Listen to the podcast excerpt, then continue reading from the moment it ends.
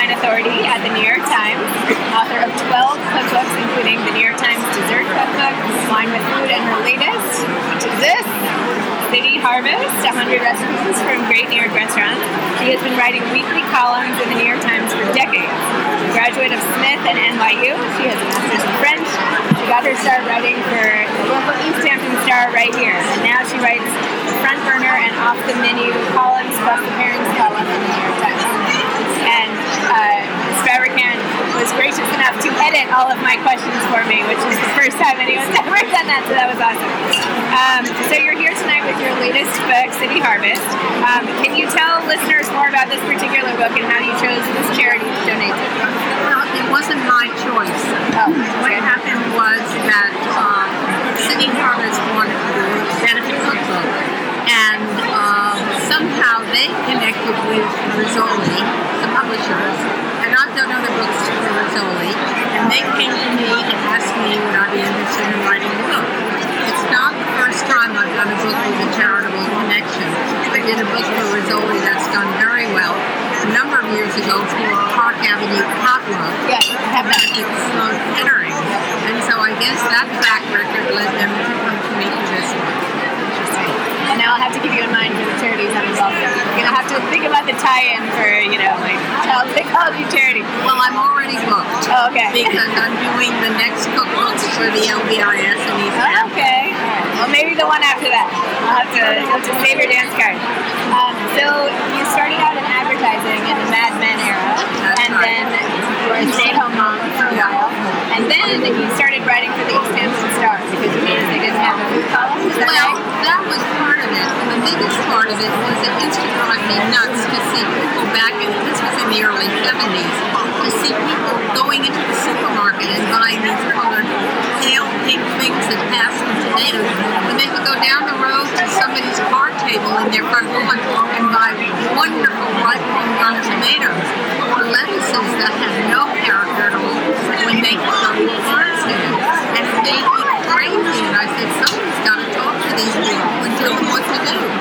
So do you only shop at Farmstead out here? Uh, no, because there's a lot of stuff farms don't done. I mean, you're not going to find bananas at a stand. Uh, even though people tell me that it's local, sometimes think uh, even the bananas are local. But no. Uh, no, I, I buy what I know they have good quality that's seasonal. And for example, I don't buy corn except when it's local. Do you have a favorite farm stand for all the people out here in the Hamptons? No, there are maybe three or four that I like a lot. And I think some of it has to do with proximity, depends on where I am. Uh, I don't go hugely out of my way, mainly because the traffic is a challenge. So horrible. Can't believe it. Um, so your parents were foodies and you grew up exposed to all sorts of cuisines and nice restaurants. As a mom of four kids, I can barely deal with taking my kids to like the local diner. I, it's just so hard. So am I now dooming my own children to a life of chicken nuggets as adults? Or should I suck it up and try to take them to nice restaurants? Well, I think it depends on the occasion, it depends on the situation. We never took our kids to chain restaurants. The only exception we made is when we traveled, sometimes you had no other choice, and I remember my daughter loving Howard Johnson's. You know, the place mashed the chicken and s- the roast turkey with the stuffing and the ice cream and so forth. And that was the only one. And then I'll never forget when she was maybe 11 or 12 and we were on our way of skiing in Vermont. And we stopped at a Howard Johnson and she ordered the usual roast turkey with stuffing. She put her fork into it and took a bite and looked at me and she said, This is awful. I was so happy. That's really funny. Yeah, my kids were finicky too, but at a certain point in time, they were less finicky, and I said, part of it had to do with the fact that, and this was my case also, because my mother was a terrific cook, was engaging them in the cooking. When they were really just toddlers, and it would be a rainy day, and we couldn't go into the park or something like that, one of the things I used to do take spices on the spice rack.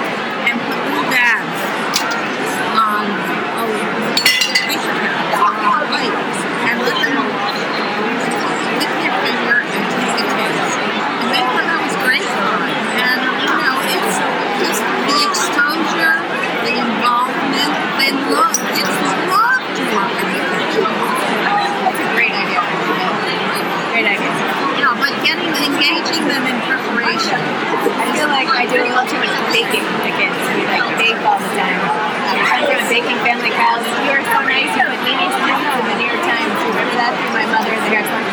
Anyway, so they love to bake with Kyle's mom and grandma and sister and with me. But I feel like the healthy cooking, like they're not so into cooking broccoli. Well, you know, do stuff like scrambled eggs. Well, I do that. I, got, I got that. I got some. That's good. Um, so you published so many recipes at this point. I decided my next meal is going to be, is going to have to cook for me because he's amazing is the grilled swordfish BLT with Sagaponack sangria and a side of potato bread. So I'm like, like salivating at the thought of that. What is one of your favorite meals to cook yourself? Oh. I think one of the things I really love to cook is paella. And I simplify it. I mean, I make it, it's a fast paella. It isn't complicated. I, it's not what I a kitchen sink paella. Chicken seafood, fries, sausage, all of that. What it is, I often make it with just two or three kinds of sausage.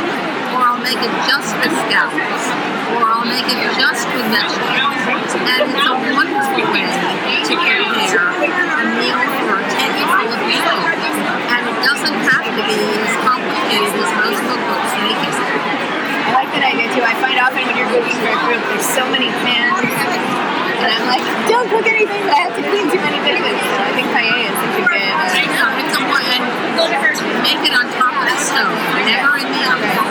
And, uh, you know, you've got your base, which is peppers and tomatoes and onions and garlic and rice, and then certain amount of, uh, liquid, whether it's stock or tomato juice or tomato sauce or whatever. And then you put in, you know, you can just do chicken wings, you can do chicken livers. all right, Kyle, paella on the menu for next week.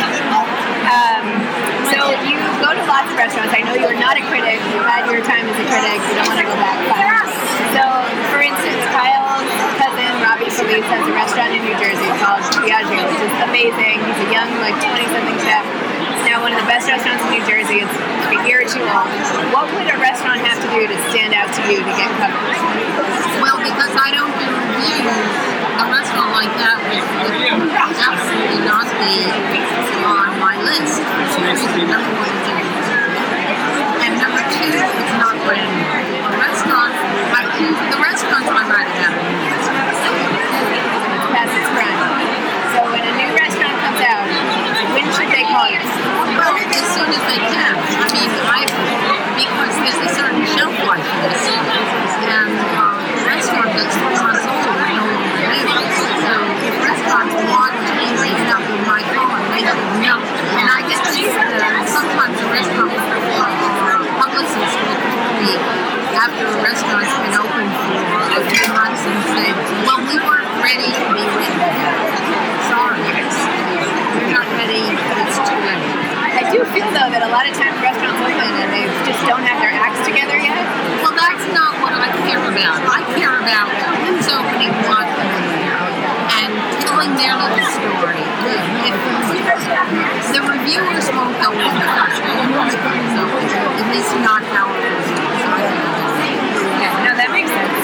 Um, so I know you have to get back. So tomorrow in morning you're interviewing David Bouley, Right. and you are you chair this.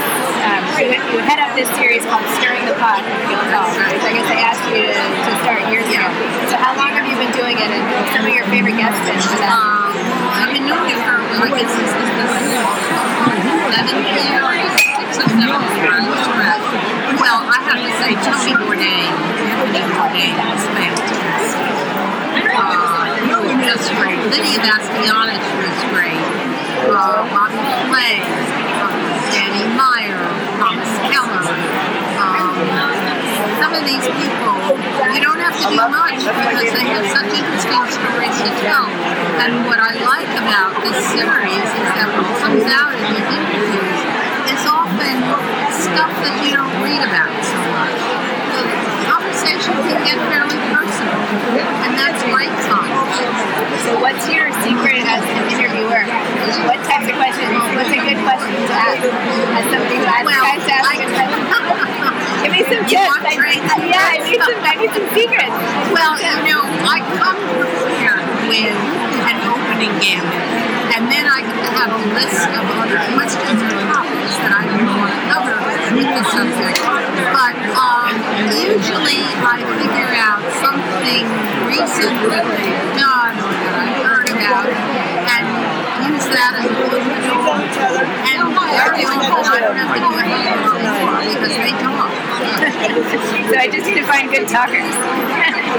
Are there um, maybe through those sessions or anything else? Have there been any foods that you've written about that have gone on to greatly play that you feel maybe you could take some responsibility for spreading the word about? I don't know. It's really tough to say. I mean, I can remember back in the day when a new flavor of mustard came out. I was so excited. Now a new mustard is worth the yawn because they're all over the place. It's really hard um, to find stuff that's genuinely, new. I was, I'm very excited about the snails being raised on the North Fork. I mean, that is that. And so, as a closing question, you your whole life in food, love food, you think about all these things. How do you stay healthy and fit a